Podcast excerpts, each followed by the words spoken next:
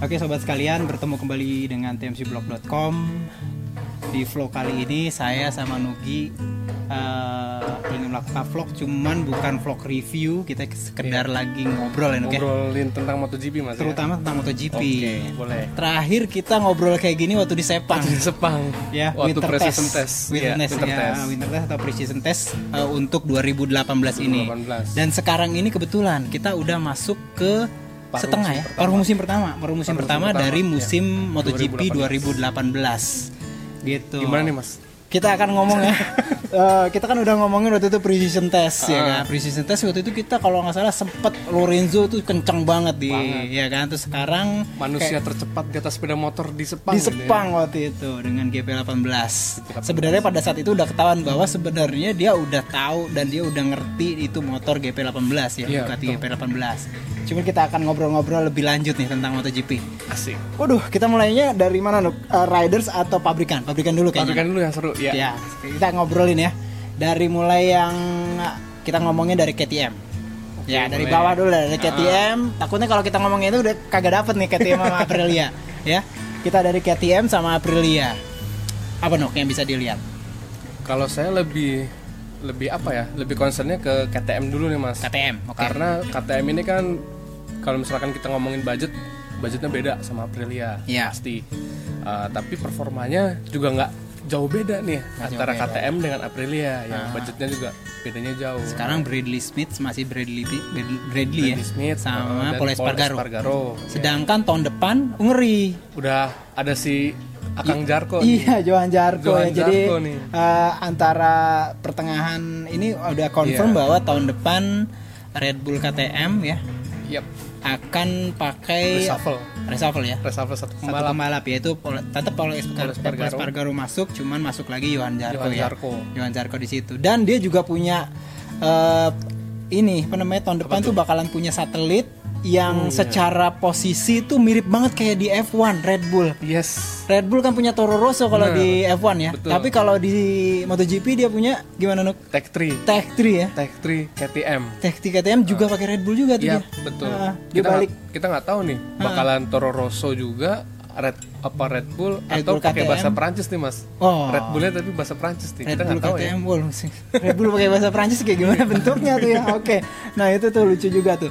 Eh, diperkirakan akan sama ya memangnya sistem Iya. apa namanya pendekatan Red Bull di Formula 1 dan di MotoGP Iya. di mana dia punya tim pabrikan Dan lalu juga team. punya junior team. Iya. Jadi kalau di di sana tuh dia punya kalau di F1 pakai apa kalau nama pabrikannya? Tim pabrikannya? Eh, Red Bull ya? Red Bull, Red, Bull, Racing, Red Bull RBR, Racing. iya. RBR tuh RBR. itunya uh, Toro Rosso ya. Scuderia, Scuderia, Scuderia Toro Rosso, tapi kalau di MotoGP eh, kita akan Red Bull Red Red, Bull KTM, Tech 3 Red Bull KTM, yang yang, pabrikan. factory-nya, terus kalau yang itu enggak kita untuk sekarang kita Iya. ngomongin aja Red Bull Tech 3 KTM mungkin ya, Yap, nggak tahu boleh. kayak gimana. Kita anggap Dan itu namanya. yang lebih keren juga adalah eh Tech 3 lepas dari Monster. Apa tuh? Oh iya. dari Monster Otomatis, otomatis, otomatis, karena dia nempelnya ke. KTM yang deketnya Oh, ya, sama Red Bull, Mm-mm, ya kan. tuh. Lepas tuh karena sebenarnya waktu itu dia ngeribat kenapa? Karena eh, sebelum ini tuh em, Monster Energy adalah sponsor utama boleh dibilang ya. Yap. Kalau di Yamaha aja bukan sponsor utama, Iya. tapi di KTM eh, di sorry di Tech 3 ini 3. sekarang dia merupakan sponsor utama. Betul. Gitu ya. Ntar dia lepas dan ke mana lepasnya kita akan bisa kita akan bahas selanjutnya ya. Itu KTM. Kalau performa kayak gitu ya, Nuk ya. Ya, Tahun performa. depan kira-kira kayak gimana nih? Tahun depan sih ya kita masih menunggu sampai seenggaknya nanti kan kita setelah paruh musim kedua ini kan ada GP Brno tuh mas. Ah. Seninnya kan ada tes lagi tuh official test Iya, kan. official test. Nah kita lihat nih apakah KTM yang saat ini dapat status konsesi Ya, akan menelur, menelurkan update mesin baru update gitu. mesin baru gitu kan atau sasis yang baru kan Saya selama ini pikir kayaknya mereka tidak akan menyia-nyiakan kesempatan untuk Red Bull Ring. Red Bull Ring maksudnya. Ya, oh iya, Austria. Spielberg. Karena setelah itu tuh. Setelah Iya, itu kan dia kan ketemu ketemu Red Bull Ring Bull yang di ya. Spielberg kan. Oke. Saya pikir mereka akan all out tuh. Tapi agak bad luck juga nih mas. Kenapa tuh? Mika Kallio yang Oh iya, cedera ya. cedera. Cedera ya. Padahal dia punya lima kali Super sub dia tuh. iya lima kali ini maksudnya lima kali Iya. wildcard ya Wildcard karena wildcard ada peraturan baru ya wildcard Iya. lebih banyak kalau untuk eh, Konsesi. yang konsesi kalau yang apa yang nggak dapat konsesi ya itu lebih dikit kalau nggak salah cuma tiga kali apa dua kali ya lupa saya Dua kali. kayak gitu Ada lagi kalau di KTM? Di KTM ya paling cuman itu mas yang seperti dia menyera- Hmm. menyeragamkan strategi manajemen di Iya. F1 dan MotoGP. Sebenarnya selain lebih bagus itu akan jadi bikin uh, Red Bull lebih fokus dalam proses pengembangan mesin dan pengembangan tim sih kalau menurut Tim, saya bilang gitu. Aprilia sekarang kayak gimana? Oke, Aprilia. Oh, kalau ngomongin Aprilia agak gimana gitu ya. Soalnya kan Reddingnya sendiri nih banyak kan ngeluh nih.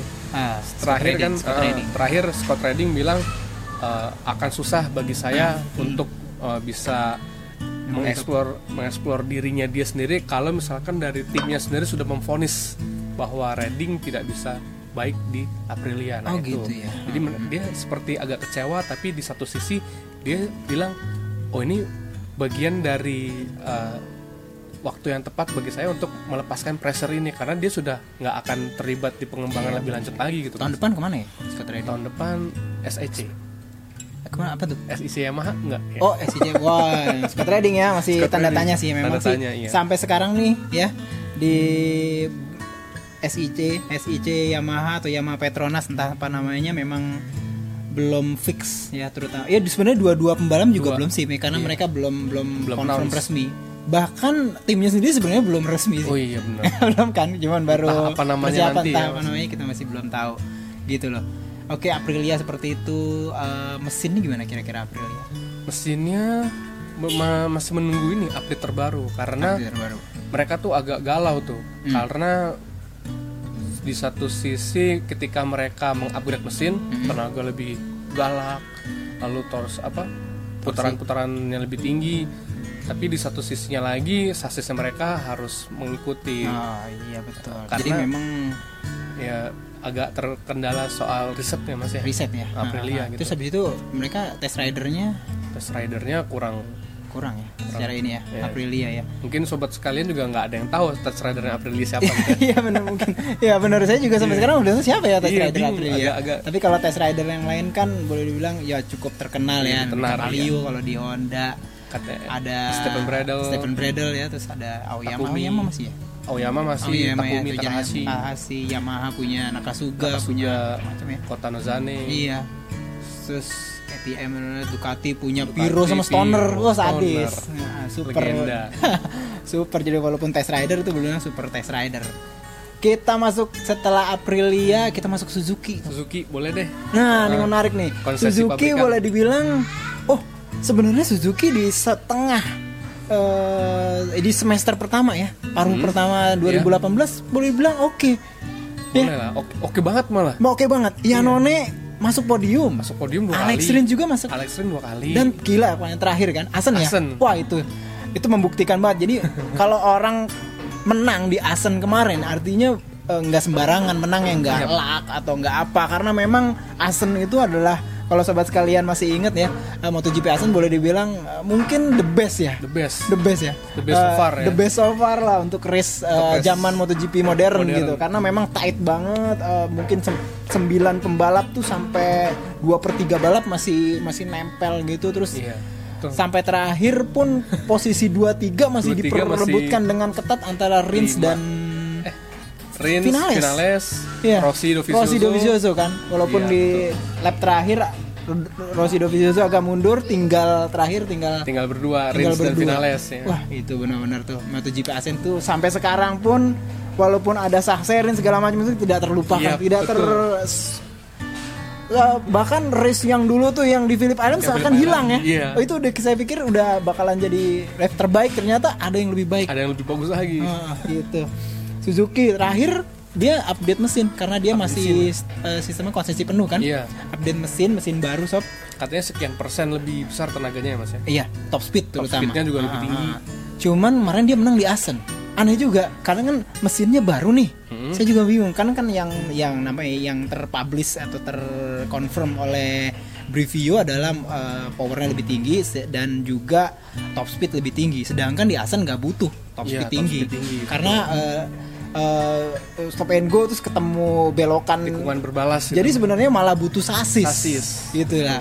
Bener nggak kalau sepatu itu saya sering bilang bahwa sebenarnya kalau boleh dibilang sasis tercantik di MotoGP adalah sasisnya Suzuki. Suzuki. Dan bu- sebenarnya mungkin bukan hanya tercantik ya. Hmm. Dari segi fungsional juga kayaknya sasisnya Suzuki kayaknya ya. menyimpan potensi gede nih gitu loh. Dibuktikan oleh Alex Rins kalau saya lihat di Asen karena Asen merupakan boleh dibilang salah satu sirkuit yang menurut saya butuh sasis yang benar-benar nggak sembarangan, harus bisa dibawa dibawa nikung cepat. nikung cepat. kan ada banyak tikungan-tikungan yang berbalik arah cepat Iya, gitu betul. itu butuh terus ada beberapa speed corner itu butuh sasis banget tuh yang menurut lu gimana?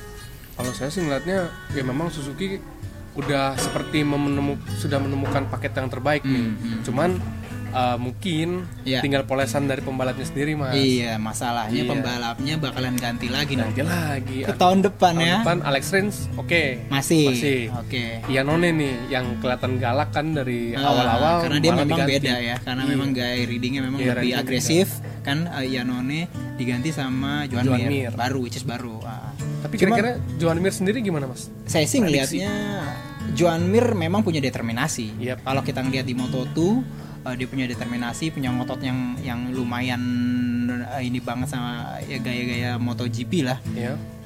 Ya, tapi kita tahu dia kan hanya nyobain baru Moto2 sedangkan Moto2-nya Honda belum kayak sebegitu dekat kalau menurut saya dekat dengan MotoGP. Uh, Moto2 motor uh, mesin Honda Iya, maksudnya ya, mesin yang Honda. CBR itu belum dapat ya. sehingga eh, menurut saya mesti kita mesti lihat dulu ntar minimal eh, sehari sesudah Valencia, pada Valencia. saat dia nyobain GSX RR kita Oh, akan iya. lihat di situ Eh, cuman ya masih oke juga karena Rins masih tetap di situ dan memang dibuktikan bahwa memang Rins cukup punya potensi untuk bisa Potensial. bisa podium kan walaupun bukan hanya potensi lagi udah dibuktikan sama dia podium dua kali ya udah ya Dua kali. dua kali ya podium kali. di sepanjang pertengahan ini kan Iya. boleh dibilang kalau Suzuki empat kali jadi totalnya Empat kali total. dua kali Yanone dua kali, kali Rins, Rins. Gitu. Total poinnya berapa jadinya? lupa saya Lima ya? Lima Lima, ya? poin ya untuk konsesinya. oh konsesi tinggal satu lagi Tinggal satu lagi ya. jadi kalau misalkan uh, Suzuki juara tiga sekali Juara lagi tiga sekali tahun lagi. depan full konsensi lagi di Iya. mana mesin disegel terus uh, tes berkurang dan jumlah mesin berkurang Iya, jatahnya gitu. berkurang. jatah berkurang gitu sob udah Rins nih eh Suzuki, Suzuki. ada lagi apa lagi ya?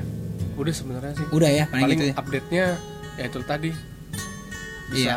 di pertengahan musim tiba-tiba dia bisa update gitu. dia bisa update nah lalu kita masuk ke mana Ducati dulu apa Yamaha dulu nih Hmm, Yamaha dulu deh yang Yamaha kasihan. dulu oke ya